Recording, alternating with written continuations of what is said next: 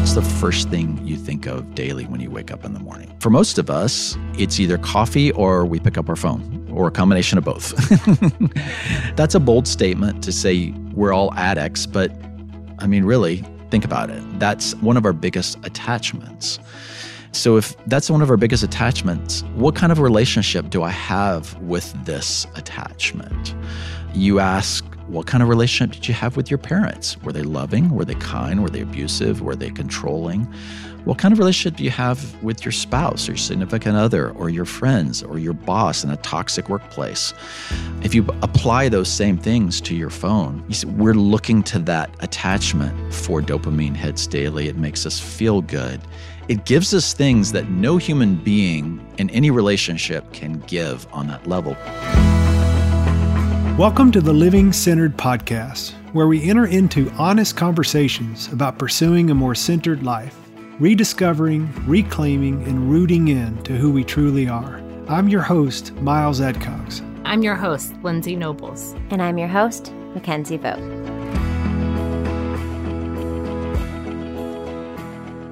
Hey, friends. Today on the Living Centered podcast, we get to introduce you to behavioral and organizational psychologist Bob Hutchins. Hannah and I sat down for a fascinating conversation with Bob, all about technology and attachment, and how the last couple of years have impacted our collective and individual understanding of grief, loss, and connection. Like I said, it was a fascinating conversation, and I learned so much. Bob loves to write, consult, teach, and communicate about the intersection of digital media, culture, and psychology with a restorative worldview. As someone who spent the first part of his career in the digital marketing space, Bob shares his passion for media while acknowledging the real consequences and the downfalls. He also shared his hope for how we can use media to better connect with ourselves, others, and humanity. I love this conversation. I love the way Bob's brain thinks, and I love some of the connections he made between psychology and media. So, meet our friend, Bob Hutchins.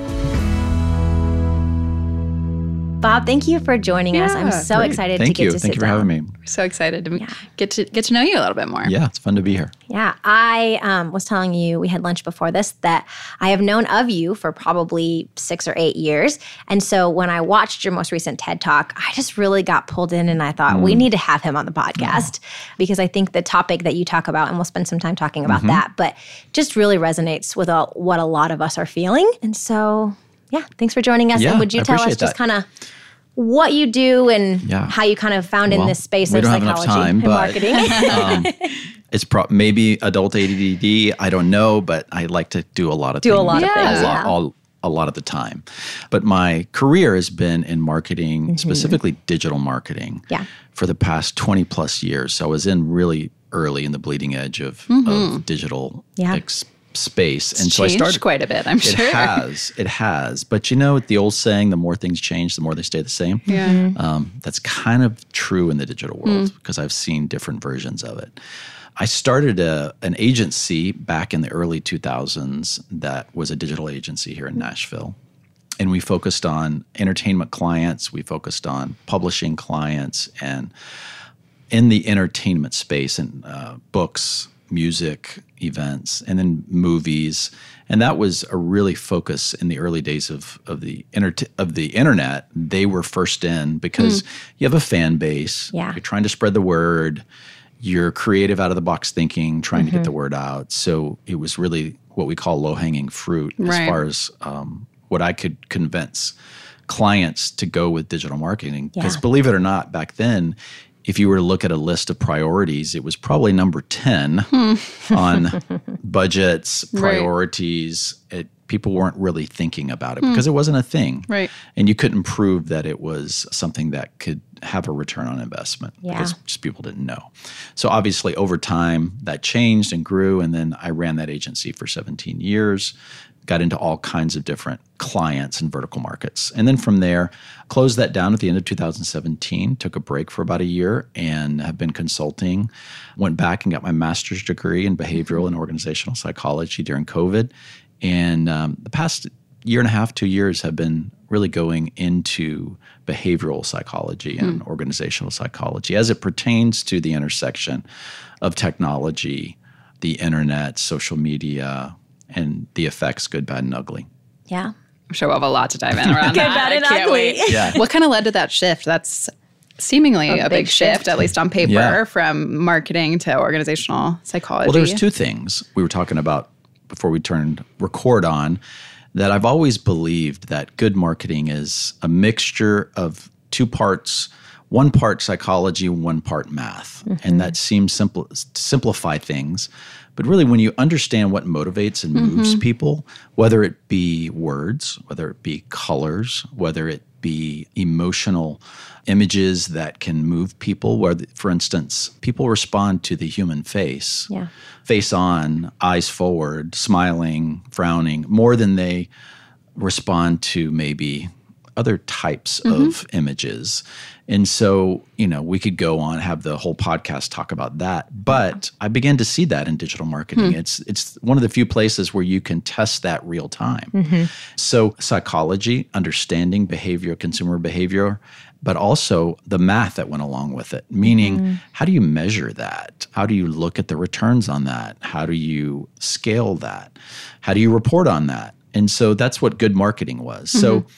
I've been doing a lot of psychology by default. And then, so that's one motivation. Mm-hmm. The other motivation was at the end of 2017, I had my own crash and burn, burnout, went through a lot of different things, and came out of that recovering from that about two, three years after, really like reevaluating my life. Mm-hmm. What was really important? Yeah. Um, what do I believe? What do I think is important in life? And how do I want to spend the rest of my life? So I think those are all universal questions. Just some easy questions. Yeah. yeah. yeah. all of that to say, um, that's what happened to me. Mm-hmm. And then I was really digging into to that while I was still in my career uh, marketing, graduating up to a higher level of leadership and executive level in this digital space with other agencies and clients and helping new businesses get off the ground.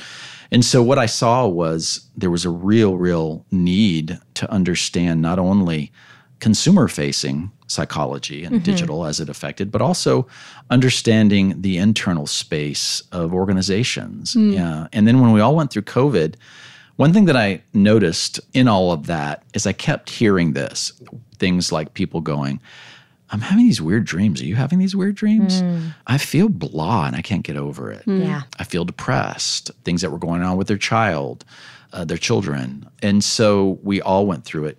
And it was an interesting time because as I really pondered it, I thought this was a universal experience. Mm-hmm. It wasn't localized. Mm. Yeah. Everybody had their own personal experience mm-hmm. through it. But you know, this universal experience of fear of dying mm-hmm. mixed with forced being inside, yep. Yep. mixed with your kitchen becoming a classroom for so many parents, mm-hmm. mixed with, hey, let's discover Zoom and c- keep working. Right. All of Have these no separation things, between work yeah, and home. Yeah. All of these things and the reality of people losing loved ones. Mm-hmm. Like we've mm-hmm. all either had people we know or we know of people. Yeah. I haven't met anyone that doesn't know of someone who's died of COVID. So, all of that, I begin to say, you know, what is actually going on? I found that very fascinating. And that led to this TED Talk, mm-hmm. which is called From Ambiguous Loss to Tragic Optimism Journeying Through Collective Grief. And yeah. that term was coined by a psychologist. She's still alive. She teaches, I think she's at the University of Minnesota. Her name is Pauline Boss.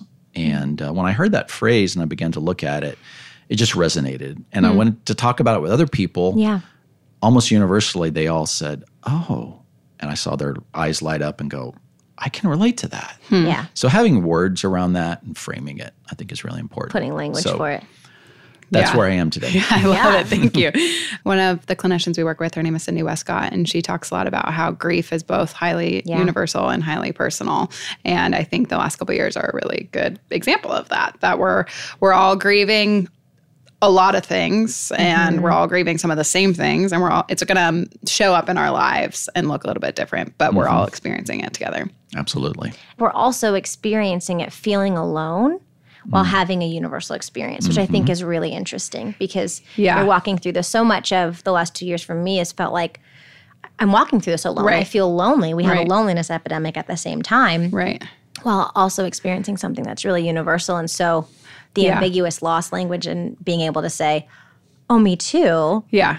Makes you a um, little wh- less alone. Yeah, it feels less alone. I just read a review by Harvard that said that 63% of adults, with a heavy emphasis on young adults and women with children, Yeah. uh, feel severe loneliness. I'm like, uh. what a phrase, severe loneliness. Mm. and yeah, how we feel like we're the only ones facing these massive griefs. Can you speak more to to that? Yeah. Well, look, I'd probably be good to define ambiguous loss. Yeah. Yeah. And one of the best definitions, it was probably from from Pauline Boss, Dr. Pauline Boss, but it's the stress and uh, the ongoing stress that we feel when we are connected to a person or a thing that we can't quite grasp or find. So that could be uh, an example. It could be your child goes off to college. This was an example I gave in my TED talk. Like we were really close, and I he, he wasn't going that far, and I knew I could call him, and he would be back periodically. But I was just like devastated. Right. I, I mm-hmm. couldn't like I couldn't wrap my head around what I mm-hmm. was feeling, mm-hmm. but yet I could call him, but I couldn't.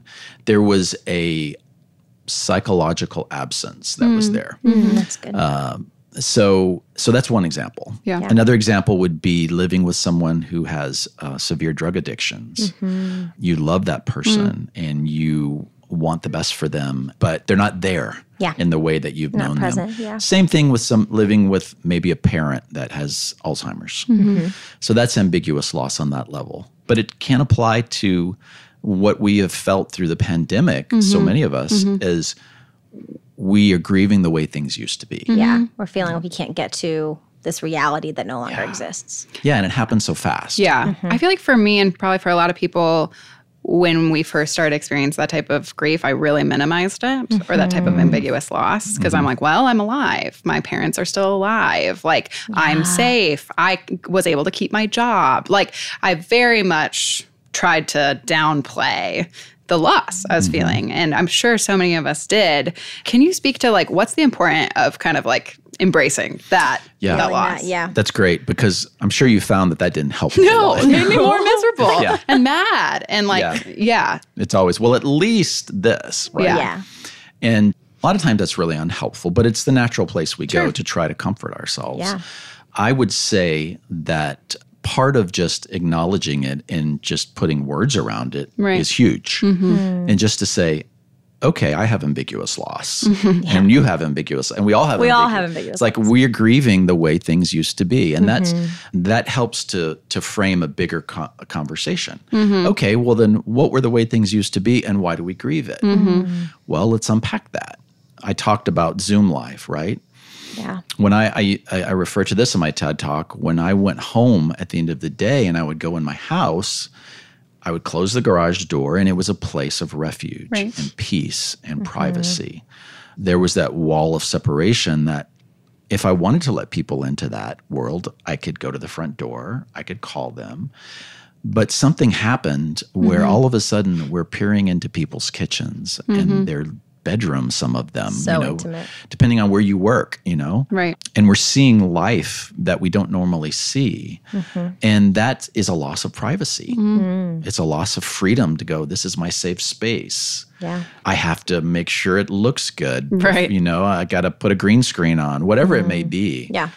So that's an example of grieving the way things used to be the ability to get up and go where you wanted to go, travel, drive across town, meet with people that I like to meet with. Uh-huh.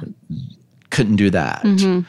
All of these things are just examples of the way things used to be mm-hmm. Mm-hmm. and the way that I would engage, or maybe I like to go to, to clubs and see bands, or maybe I, you know all of Yeah. these things. So th- this is this is a grieving of the way things used Yeah. to be. So that's that's an example of, of of how that compounded over time. Yeah. And then you compound that with the fear and the anxiety of, okay, I can't, I don't have the freedom to do what I want to do or live the rhythms because we're creatures of habit, right? Mm-hmm. We get in rhythms. So many of us, like, you know, for me, I get up in the morning and I grind some coffee and I go sit on the front porch and then I go for a walk or a bike ride or a run. And, you know, those rhythms are interrupted. Yeah. And so that affects us t- as well. I feel like I'm wondering if ambiguous loss, I kind of I want to compartmentalize it and say like and now I did it. You know, right. like I've done my loss and now I have none.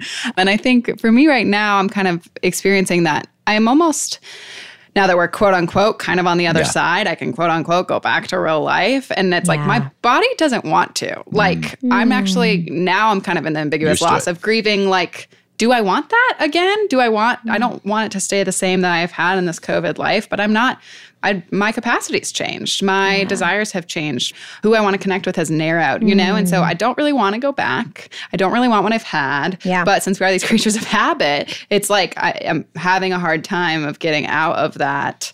Like what is the what is my new rhythm and mm-hmm. how to and kind of grieving that that loss and how that's ambiguous of like I don't want what I once wanted. So mm. what do I really mm. want? And that's a great segue into the other half of my talk, which was the title is From Ambiguous Loss to Tragic Optimism. And what I began to learn and unpack as I studied this and read and just kind of pondered this whole thing was a light bulb went on when I referred back and reread uh, Viktor Frankl's book, Man's mm. Search for Meaning. Mm-hmm. For those of you who don't know, he was a, a uh, psychiatrist that actually went through the Holocaust mm-hmm. and went through and lived through a concentration camp and documented and observed the effects and the psychology mm. of all of it and then wrote his his later life up until I think he died in the 70s mm-hmm. you know was all about that and one of the things he said uh, was a quote many quotes was when we find ourselves in a situation that we can no longer change, we are forced to, to change ourselves. Mm. And so, hmm. you know, you can look at obviously horrific what he went through yeah. in his family.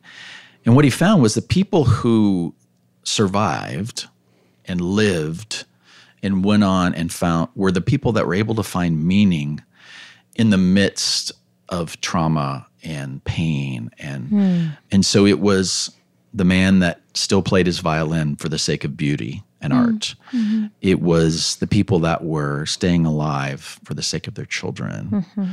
It was, uh, I think of, there was the, the, Roberto Benigni film, It's a Beautiful Life, if you remember the theme of that. Anyway, so ambiguous loss, I think the way through it, because mm-hmm. you do have to go through it. And and for many of us, it never it's never over. Right. Right. We're always dealing with. There's I don't believe there's anything something called closure that we right. manufactured to go. Okay. Yeah. Right. It's done. That'd be nice. But. Yeah, but and Pauline Boss talks about she doesn't believe that she believes that closure is a myth. Yeah. Anyway, what sparks tragic optimism is this sense of loss. It can mm. be a hmm. catalyst mm. for these things. It's a catalyst for tragic optimism. So when you find yourselves in these situations that you can't change, mm-hmm. then you have to say, okay, what am how am I going to find meaning in the in the midst of this? Mm-hmm. Mm-hmm. And so what we saw through COVID is beautiful things happening, yeah. right? We yeah. saw technology, which we'll talk about in a minute, like all kinds of inventions mm-hmm. coming up, ways to connect. We saw the the the online giving mm-hmm. to organizations right. and the recognition of, of first responders, mm-hmm. heroes coming out of that, and just this this awareness of being in this together, but all of a sudden we got creative in the way that mm-hmm. we learned how to connect and mm-hmm. pro- play word games with people all over the world and yeah. you know uh, new forms of, of doing work that mm-hmm. forced us to reevaluate our work-life balance mm-hmm. yeah emotional intelligence and mental health in the workplace now mm-hmm. we're talking about that right yeah and you guys do such a great work in that in that area so that's tragic optimism. And that's where you have to make those hard decisions in our lives when we find ourselves in loss and pain to say, am I going to allow this to be a switch or catalyst mm-hmm. to say, where, how can I find meaning in the midst of this? Hmm. And then how can I lean into that that Viktor Frankl talked about? Yeah, I think it's an invitation, but it is one that we can very easily pass over or not mm. take. Mm you know, and so I think we were even talking about this topic before, but what is the difference between optimism? I think even that word can feel kind of shallow, like, oh, yes. I'm just being optimistic and being kind of cloud in the sky or you know idealistic. Yeah, a little naive. Mm-hmm. And, so and the, the term how do you find grounded? Pos- positivity, I think I, my mind yeah. goes there because that's a real thing. Mm-hmm. So, it's what's the a, difference between finding grounded optimism or hope or whatever we want to use that word for, and just being idealistic and kind of um, wishful thinking? Wishful thinking, yeah. I think going, allowing yourself to go through the pain, mm. acknowledging it, yeah. and realizing that darkness is not your enemy. Mm, like there good. are things that you can only learn in pain and in the dark that you can't learn in the light. We know that from nature. We yeah. know that from history. We know that that you know if you put lights on a beach, it will cause the the baby turtles to go toward the light mm-hmm. versus the ocean, which mm. that can only be in the dark. Mm-hmm. Um, we know that there's certain things that happen at night in the natural realm that can't happen in the daytime. Yeah. And without those the nighttime, our our internal clocks could not work. We couldn't sleep. Mm. We couldn't renew ourselves. Yeah. So again, using that as a metaphor to say when we are able to lean into that yeah. and call it what it is, it's pain and it's hard. Mm-hmm. But how can I find meaning even in that? Yeah. And again, that's what Viktor Frankl taught us is like if you can find meaning and purpose in yeah. a concentration camp in the Holocaust, you could find meaning. I, I think you can find meaning and purpose almost anywhere, and yeah. that causes us to dig really, really, really deep. And that is the work yeah. for all of us. It makes us better human beings. Yeah. But when we refuse to acknowledge it and go, let's not talk about it. Mm-hmm. Let's just be mm-hmm. positive. Mm-hmm. You're denying yourself and that other person the ability to to go deep and to find deeper meaning. Yeah. And that is really about your own uncomfortableness. I'm someone who's uncomfortable with feeling pain. Right. And I'm someone who would like it just to be great. And so at the beginning of the pandemic, it was really hard for me. Sure. And one of the things that I had to really reckon with was say, this is hard, even just admitting this is hard. And then there was so much loss. You were talking about it compounded. And I had the tendency, like you did, Hannah, to dismiss it, to say, well, but this, but this, but this. And when I started to say, it matters that I have this loss. Mm-hmm. It matters that I can't have this baby shower. It matters mm-hmm. that I can't see and hug my grandmother. It matters, and letting that matter, it did make way yep. for me to walk out the other side and not just sit and stew in it. Mm-hmm. So yeah. that's really I think interesting. Like, cultural optimism can feel light and airy yeah. and whatever. And I think the optimism I'm hearing from you is really mm-hmm. grounded, yeah. really full so of purpose, grounded. and really present. Yes. I think a lot of times we think of optimism as like the future. Right. And and part of that is true. I love this quote by Jess Ekstrom, who we've probably used a million times, but she says optimism and anxiety. What's the exact quote? They both allow us to imagine a future that doesn't exist. Mm. Yeah, like if we have the ability to be anxious, we have the ability to be optimistic, to be optimistic. because they both allow us to envision the future. So I think there's purpose of using optimism as a tool for the future, but I think there's also a lot of beauty as recognizing optimism as a tool for now. Yeah. Mm. As there's a picture. There's a way to you, escape. You both may have seen it. My mm-hmm. wife pointed it out to me. It, it's in the context of the Ukraine war that's going on mm. right now. There's a picture of of a bride. Have you seen that picture? Mm-mm. She's in a beautiful bridal gown, and she is in this bombed out building, hmm. mm. and she has this face that is not sad. It's not exactly happy, but it's present. Mm-hmm. And she's standing there in strength, going, "This is my wedding day," mm. and it's just the the juxtaposition of the the building that she's standing in with no ceiling mm-hmm. and just crumbling around her. That's healthy optimism yeah. to say yeah. I can find meaning, I'm going to carry on, yeah. and I'm going to find a space that there is beauty and good, even acknowledging yeah. this hard situation. Yeah. Yeah. I think presence is really the only way to yep. move forward. Absolutely. I think I love to be in the future. Same, I'm like same. an Enneagram same. 8. I love control. I'm a seven, I want so. seven. Yeah, I'm she's a seven, seven, too. I, I have a lot of seven. So we get it. I want to mm-hmm. like project control. Yeah. Move through and presence is hard. But mm-hmm. I think that's the only way we we do move forward and how we enjoy life. I mean, mm-hmm. even the last couple months have been very hard. Like, even though we're on the other side of COVID, there's yeah. always something new that's really difficult. Um, we're in a very heated time. And I think I get really stressed and want to zoom forward to solutions, to yeah. fixes, all of that, and requiring myself to be present and not in a in a denial way of like whatever but it gives me agency to say like this is my life what can i control mm-hmm. what is good here what is now what can i and then like then only from there can I have agency for the future and for right. those around me. I love I love justice. I want to help. Yeah. And so, but I can't do that if I'm not present to my own self. Yep. And finding the goodness there, I guess. Mm. Yeah. Yeah, that's really good. I feel like that's the way in this conversation, that's how we build resiliency. Mm-hmm. That's what I was thinking. Resiliency is built out of acknowledging that loss and then being grounded in the optimism. Hey, friends, Mickenzie here. I want to take a minute and tell you a little bit of a story. So, prior to 2020, we had long dreamed of creating accessible and affordable resources that would meet people wherever they are in their homes, at their workplace, with their people, in their struggle, in their healing, and in their growth. Like so many of you, we found ourselves nudged into innovation during the last few years.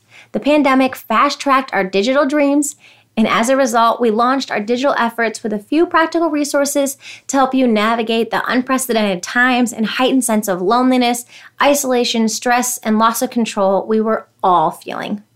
We're really proud of the content that our world class team put out. But we wanted to enhance our online environment to help you optimize your healing and growth by infusing a little more of that healing hospitality that Onsite has become known for. So, about a month ago, we introduced Onsite Online, a new enhanced learning environment to help you optimize your relationships, your health, your leadership, and your life. This improved learning environment features greater interactivity with the course material, a better user experience, and access to our enhanced resources within a new community environment. If you had already purchased a class or course from Onsite, you've probably gotten several emails from us encouraging you to get into the environment and join our new beta community. But if you have yet to check out all that is Onsite Online, now is the time you can head to onsiteisonline.com. And to celebrate the launch of this new digital platform, I want to make sure that my podcast listeners get 15% off our entire resource library with the code PODCAST. So all you have to do is head to onsiteisonline.com and use the code PODCAST. You were talking about it being a really chaotic time. Yeah. And I think that's what I have learned in the last couple years is that it we're going to continue to have loss, and so you're developing these skills. It's mm-hmm. always an invitation. You're going to get a constant invitation to mm. lean into tragic optimism, and I would love to shift over into how do we then be present where we are while having so much consumption of bad news around us. Mm. A question that you asked in your book, I don't it was what would you believe about the world if you didn't read the news? Mm. And so I think that's something that I also have. Ooh. I know, right? Like I would believe something completely different yeah. than what I believe when I'm in this. And so when we're speaking about presence, how do we exist in those two realities? Yeah. So I would love to hear you talk about that. Yeah. Well, you're talking about our digital soul book, yes, which is a new book, book that's when not is that out coming yet. out? It's coming out. It'll probably be out in the next month, a month okay. and a half. We're just finishing up the final manuscript. I'm yeah. writing it with my co-author. Her name is Jenny Black. She's a therapist, and it's really about uh, media trauma and a path forward and collective mm-hmm. anxiety in the context of of technology. Yeah. So that has been my career, mm-hmm. and so I'm coming at it from a maybe more business psychology standpoint. She's coming at it from a therapy individual standpoint. So I'm very pro technology, but I also mm-hmm. understand the dangers. So in that book, we talk about that. That we live in this world where we are seeing everything at one time, and we're all invited into, and we're players in the drama that yeah. we have nothing to do with, right? Mm. So we observe these things all the time and we observe the news all the time and so yeah. therefore we're we're forced to pick a side mm. in the way that social media works today yeah right hopefully we're hoping for better tomorrow i, I gave you this quote when we were eating lunch earlier yeah. but edward o wilson he's a, a famous biologist actually just died last year mm. but he made a comment that's a that's a quote i always go back to and he said the problem with humanity is that we have paleolithic emotions medieval institutions and godlike technology. Isn't that good? You're like, oh gosh, that's a lot. And and so our brains for the last Yeah. tens of thousands of years haven't changed a whole lot. Yeah. We're a lot smarter. Yep. We know more. We know our science. But emotions are emotions. Right. You know, r- whether you're running away from a bear that's going to get into your cave and eat your kids Mm-hmm. Is the same fear, anxiety, and trauma that we may experience today from, you know, oh my gosh, my bank account was overdrawn and they're going to repossess my house and, you know, whatever it may be that Mm-hmm. we're dealing with, even smaller issues. Right. Yeah. And so we juxtapose that up against this technology Mm-hmm. that is just magic to people back then, you know, like magical. Mm-hmm. Yeah. Still, even to us, if you really stop and think about this, what you have in Really your wild. pocket Yeah. is more computing power than it took to take the man to the moon. Insane. So then you go, okay, well, how do we, how do, how, what do we do with that? Yeah. Which is compounding those things of Mm-hmm. news and things like that. So it's a much bigger question Yeah. that we can dive into some of those aspects. But I think at the core, that is the problem is we've got to make and create technology and make choices as humans Yeah.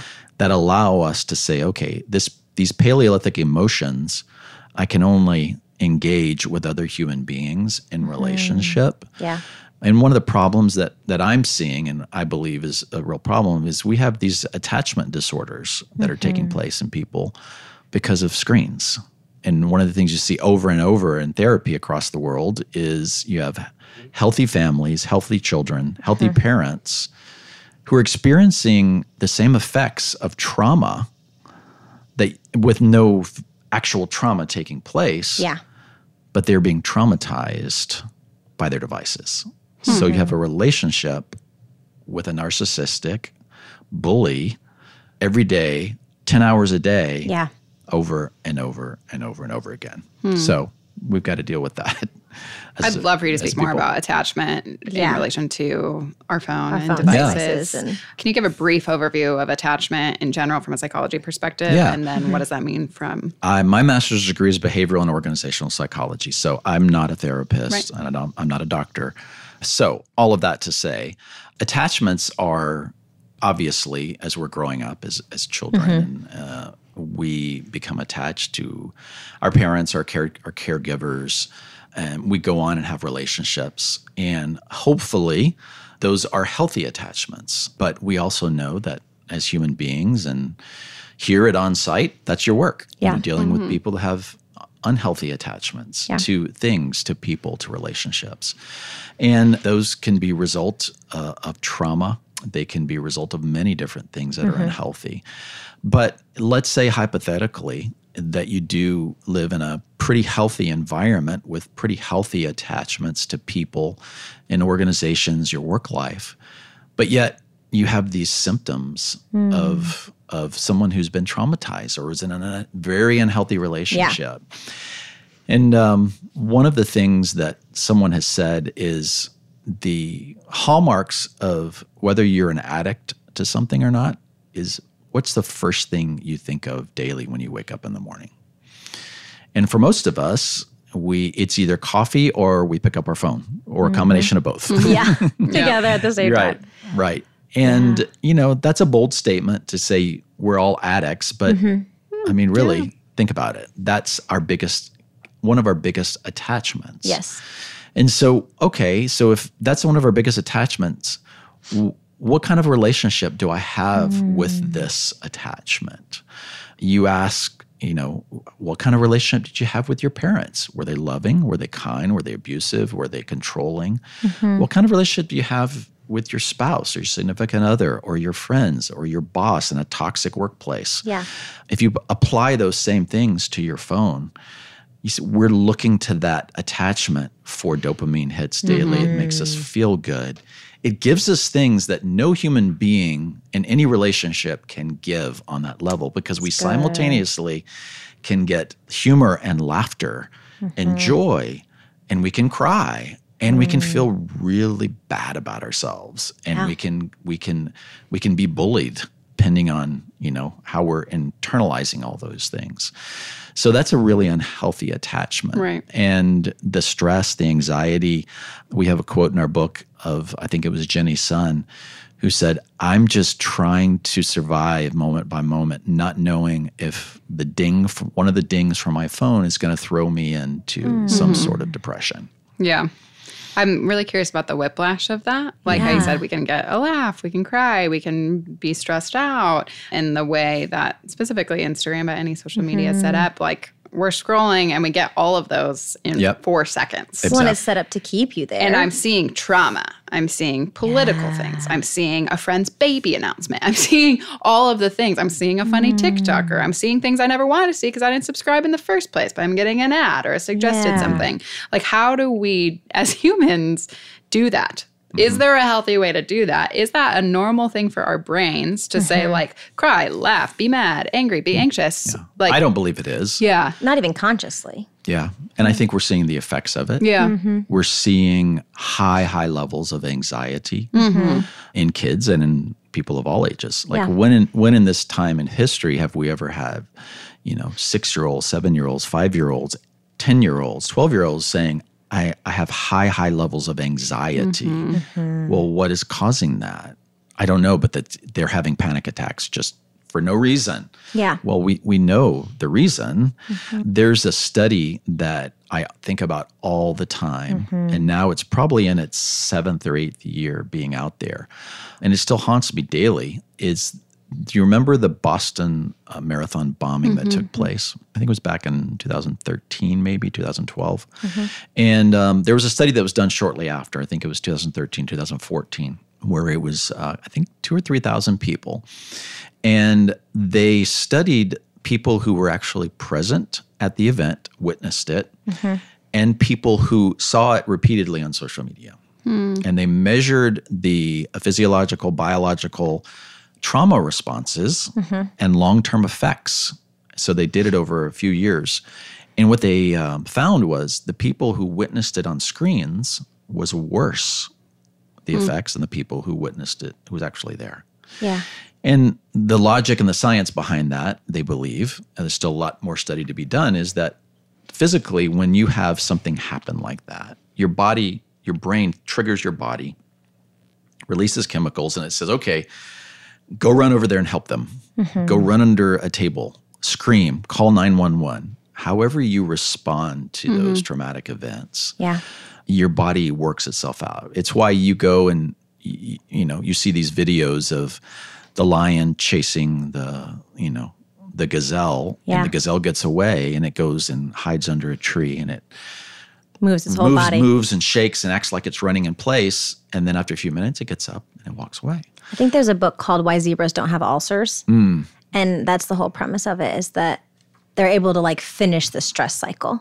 Mm-hmm. Mm. And I think it's so interesting you talking about viewing it versus actually being in it. Like, I wonder what's happening in our brains because we're not able to have that fight, flight, or freeze response. We probably just have freeze as an option because there is no way to work it out of our bodies. It's continued I mean, micro trauma. It's it's yeah. like you said. It's it's seeing it and going, oh, that's awful. Swipe. Oh, that's really bad. Oh, yeah. let me get another angle. And your brain is recognizing it, yeah. but you're rationalizing it right, away. Right. But your hmm. body yeah. is still wanting to have that right. response. At Onsite, we're highly experiential, mm-hmm. meaning that most of our programs incorporate some sort of somatic psychodrama or somatic therapy. And why that is because trauma is stored in our bodies, mm. yeah. in addition to our brains. And so, like, until we can actually access that, it's really impossible to move through most of it. And we can move around it and with it, etc. But to actually kind of move through a lot of it, we have to, our bodies have to access it. And so that makes a lot of sense that not to minimize or downplay any in-person tra- traumatic experiences, that that takes sure. a lot of work, a lot of healing, Absolutely. and a lot of intention. Mm-hmm. But if we are experiencing micro traumas and we're not treating it like a trauma it, yeah. and we're not allowing our bodies to go through it as well, it's going to stay there. It's going to yeah. get stuck. Absolutely. I think about it makes me think of the story. Um, there was a girl who was a part of the Columbine shooting, mm-hmm. and she every I think it's about acknowledging and allowing ourselves like to talk about that room, right? Like we're not talking about the bombing if we watch it, but we're talking about it more likely if we were a part of it. Where so this girl went on walks every day with her mom, and talked about it and processed. And it wasn't the intention of their, their walk every single time, but there was a space to talk about what she had experienced, what she had witnessed. And she was the only person of this group of kids that they studied and kind of talked to afterward who didn't have post traumatic stress hmm. because she had been given the ability to have the bilateral stimulation and work it out of her body in a safe space to acknowledge and process through both verbally and mm-hmm. somatically what she had experienced. And so it just is interesting to me to think about like, are we giving ourselves Yeah. even the consciousness to say, am, is what I'm consuming traumatizing me? Yes. yeah. Yeah. And I feel like maybe it's probably compounded with hmm. we're in isolation or we have been, we're in our homes, we're not doing as much. We're obviously our media intake is through the roof. yeah. But even the simplicity hmm. of like, I'm not taking as many walks. You know, Yeah. like how where my regular life I was moving more, I was going more places, hmm. I was having more conversations. And now it takes a lot of intention. We still can access that. But I know I have to do it. We we just recently started as a team, like holding each other accountable. Like, what are you doing this week to get in your body to do something to care for mm-hmm. yourself? And so like self-care. most of my time it's like I'm going on a lunchtime walk because I actually we're as people that work in media and marketing, we're consuming a lot even in our workday all the time, Yeah. as most people are. But it's like, how do I stop even then, even if I'm not acknowledging what I'm intaking and say, like, my body needs an output mm. right now? Yeah, absolutely. And and that's the that's the key to all this mm-hmm. is listening to your body because when you're online, you really are in a different you're out of your body. Mm-hmm. Mm. That's why when you're interrupted when you're scrolling or t- to text, you kind of get a little angry if someone like "Oh, just hold on a second, you know, or hey, hey, I'm saying something to you. You literally leave your body in a in a mental sense and you enter into this other realm or reality mm. that's engaging with all kinds of things online whatever it may be. And it doesn't just affect you. The reality is uh, are you familiar with the still face experiment? Yeah. Mm-hmm. Mm-hmm. you know that's what's going on you know mm-hmm. and amplified through through covid is you have parents who are doing the still face experiment with their young children all the time Yeah. So know? still face experiment. Will you explain it just a little bit? We show it in some of our workshops actually to talk about like the importance Yeah. of Back in the 70s, I forget what college it was at, they did an experiment where they said, uh, and it's online, you can go to YouTube and actually see videos from it. it's uncomfortable. Yeah, it is Yeah. very uncomfortable, where you had a mother Mm-hmm. with their young infant, usually, you know, old enough to sit up and engage and, and play and laugh and smile. And the mother would be there, you know, looking at the baby and the baby looking back and the baby's gooing. Mm-hmm. And then they would turn away, they would come back and they would just be flat affect, no emotions, Hmm. not responding, to just looking straight ahead, no emotions. And you would see the baby try to get the mother's attention to have some kind of response. The baby then would get irritated. Some of them would cry. Some of them would then figure out ways to soothe themselves. Hmm. Mm-hmm. Some of them would act out, like they would scream. Some some of them would just revert to sucking their thumbs, whatever it may be. The mother's face and how they paid attention and mm-hmm. and engaged with that child um, made a big difference. And so again, you start thinking, okay, what would a healthy diet of that of a hmm. child being forced to self-soothe themselves? So I think that's what's happening many times hmm. Yeah. because I know That would produce anxiety. I know if I'm with someone and they immediately pick up their phone, like they still face me, right? Yeah. Like they're not engaged. Hmm. They're not really with me at that time. They've gone into another experience. And so this is long term. But unfortunately, again, this is not a knocking all technology. No. But what do we do? Yeah. We give them their own screen and we teach them this is how you soothe yourself. This is how you disengage. This is how you escape. This, This is how, how you make you feel better. cope. This is how you get those dopamine hits that you're looking for in that those personal Mm. Relationships. So what do we do with that? Yeah, I was about to I mean, I know that there's uh. like we can't all the reality is we can't Yep. all throw away our phones today. Right. We still do need to know what's mm-hmm. happening in the world. We probably still need to communicate with our teams and our families. Like what what are some healthy next steps for some of this? Well, I think as three people who live in Live at exist the in this intersection of space marketing. and it's something we feel all the time. yeah, we feel passionate about mm-hmm. using it for good. Sure. But how do we do that? So give us some hope, Yeah. Bob. Yeah. You are very hopeful Some about tragic media. optimism. here. absolutely. I think that one of the things you said was you get back to the basics, Mm-hmm. and in the book Our Digital Soul, we talk about this: Mm-hmm. is you remember to feel and be in touch with your body. Yeah. You, what I do is I get up frequently throughout the day if I'm working online, and I take walks in nature, connect with mm. nature, connect with trees, connect, just walk somewhere where you can get outside and look. Mm-hmm. To me, that's one of the most important things you can do. Also, is when you're with someone, put your phone away, turn it off. That's just just it. That's a rule. If you've got kids and you have a family, if you're at the dinner table, no phones allowed. Mm-hmm. Just this the things that we know to do. It's not rocket science. Mm-hmm. I encourage everyone take breaks from social media. Yeah. Delete your Instagram, delete your Facebook or whatever you need to do, turn it off. And go for a month. See if you can go for a week at a time. See if you can go for a month at a time. Yeah. World's not going to end. You're not going to lose mm-hmm. any friends. I think the biggest lie that we believe is you can't live without it. Mm-hmm. You can't live without it. You mm-hmm. can live with that. You can live without it. Now, our work requires it. Mm-hmm. Some of our connections with family and friends require it. But it's not it will never replace the human engagement the human interaction there are people That's like good. tristan harris at the center for ethical technology out in california mm-hmm. and others who are in silicon valley who are who are really researching the ethics and trying to say what is the way that we can change algorithms yeah. build in ethics courses into computer engineering courses mm. that you're required to take these ethics courses if you're going to be a computer engineer. Mm-hmm. Push for those type changes. Yeah. Because at the end of the day, we're build we're the ones that are building and programming in mm-hmm. uh, these things. We can make better choices.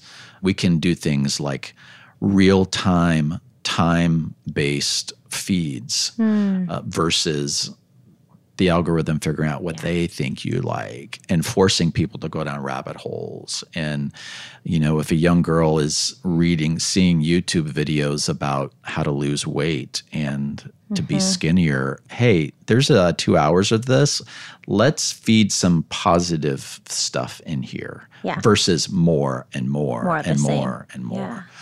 Uh, th- there's real practical things we can do but I think one of the biggest gifts of our program that people are usually surprised by is the detachment from technology. So yeah. when people come and do a workshop at Onsite, they give their phone and all of their devices at the beginning of the week and people are so anxious about I was going to say is there anxiety for the first couple of days oh, totally yeah. yeah. and I know the I know I feel that way too but it's awkward and some people are really mad and some people think they can't they, they think that the world will end mm. you know and I get that there's pressing yeah, circumstances totally. with family and things like that that feels scary to be detached but it's always a gift to people and it's always the gateway to connection both with self and with others yep. I think the relationships that you make when you're in a workshop here are un, unparalleled because you're actually connecting because yeah. you're not competing for a phone at the dinner table mm-hmm. because you're not mm-hmm. at after dinner you're going on a walk with somebody mm-hmm. because mm-hmm. you're not going to go scroll or like watch a TikTok or something like that or even consume the news or do your work like mm-hmm. it is just requires you to be present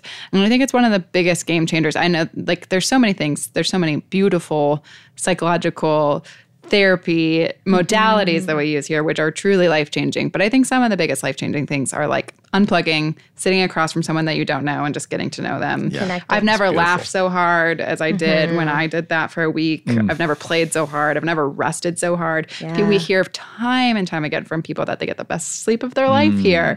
And we're like, yeah, like it's you and it's nothing special. Like there's exactly. no phone by your head and you laughed and you cried and you ate good food. Like the things that keep us human, connecting mm-hmm. with other people yeah. is what actually invigorate us and Absolutely. empower us. And so and that's the magic, and that's mm-hmm. the solution, right? Yeah. Like I don't think we have to get complicated with it. Yeah. It's just turn it off and take some time to do the most human things, which is all the things you just yeah. said. Yeah. And I think going back to the earlier part of this conversation, I think that's the only way we engage with the tragic optimism because. Mm. When I engage with that loss, the ambiguous, the ambiguous loss is mm-hmm. that the mm-hmm. term? My first instinct is like, who else is going through it? Can I scroll? Can I yeah. find what else are people saying about it? Right. Um, I want to learn. What can I do about it? I'm going to consume it. everything. Mm-hmm. Tell me, tell me how to mm-hmm. fix it, or I want to feel better, or show me something funny. And I can't actually find that presence that we are talking about until I. And it's not like throw away your phone forever, but I'm not going to be present with my partner right now if if I need to like actually engage with what's good around me right now mm-hmm. if I'm consumed in media. Yeah. And so like I think that that's healthy separation and boundaries around it yeah. is the only way to be present and then therefore gather that optimism so we can begin to move yeah. forward. How would you treat another person if you were in a relationship where they caused anxiety and made you feel bad about yourself? You would create some healthy boundaries. Yeah. You'd take yeah. time away. And if you need be, you might have to cut that person out of your life. Mm-hmm. Yeah. And we, that's, that's the way you need to treat and look at, you know, because we, it, it's this funny thing that we, like, we can stalk people online. Yeah. Like you can go and see who followed them, and you can sit like if you were to do that in real life. Yeah, it's so scary. Like that, that's creepy. Kind of, that's kind of creepy and psycho, mm-hmm. right? But yeah. we have no problem doing it in the secrecy of our own screen life, right? Yeah. So I just if we can start to to, to more humanize mm-hmm. and look at things through those lenses and go, wait a second, this is not healthy. I, if I did this in real life, this is not. It's something uh, called the online disinhibition effect. There's been some studies about that, but mm, just just what you're talking about is how can I be more human and enjoy the things that get me in touch with my body? Yeah, that's so good. I think connection's the piece there. I just yeah. keep hearing one of my favorite definitions of attachment is the things that we do to find connection. Mm-hmm. And that's how you get unhealthily attached if you have to unhealthily find connection. And there's no way to healthily attach to your phone because right. you're not going to find that connection that right. you're seeking. Right. It's like a one way street. You're, yeah. You're the only human involved there. It's not a mutual we connection. think it's humans on the other side of it, but it's just a mm. production of what yeah. we see and consume. Yeah. There's yeah. A, one more quote that I think is really applicable to this. Mm-hmm. And uh, a guy named MacLeod, I forget his first name. Anyway, he said, never compare your insides to another person's outside. Mm. And I think that today's technology yeah. really encourages that.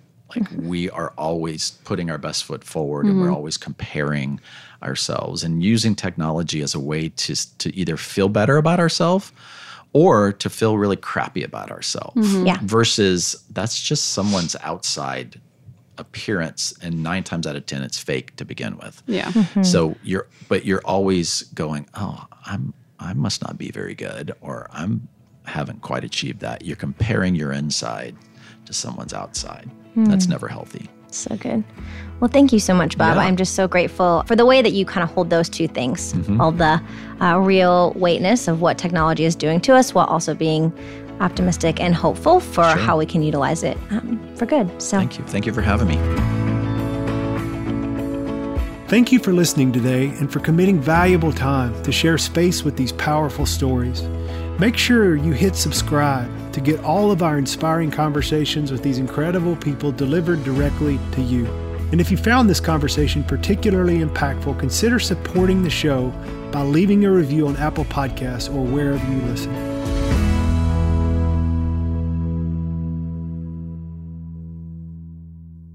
When our emotional health is suffering, many of us begin to feel alone and overwhelmed. If you're in that place right now, we deeply encourage you to ask for help. If OnSite can support you in connecting the dots with one of our programs or other offerings, our admissions team would love to connect with you. Simply call 1 800 341 7432 or visit onsiteworkshops.com.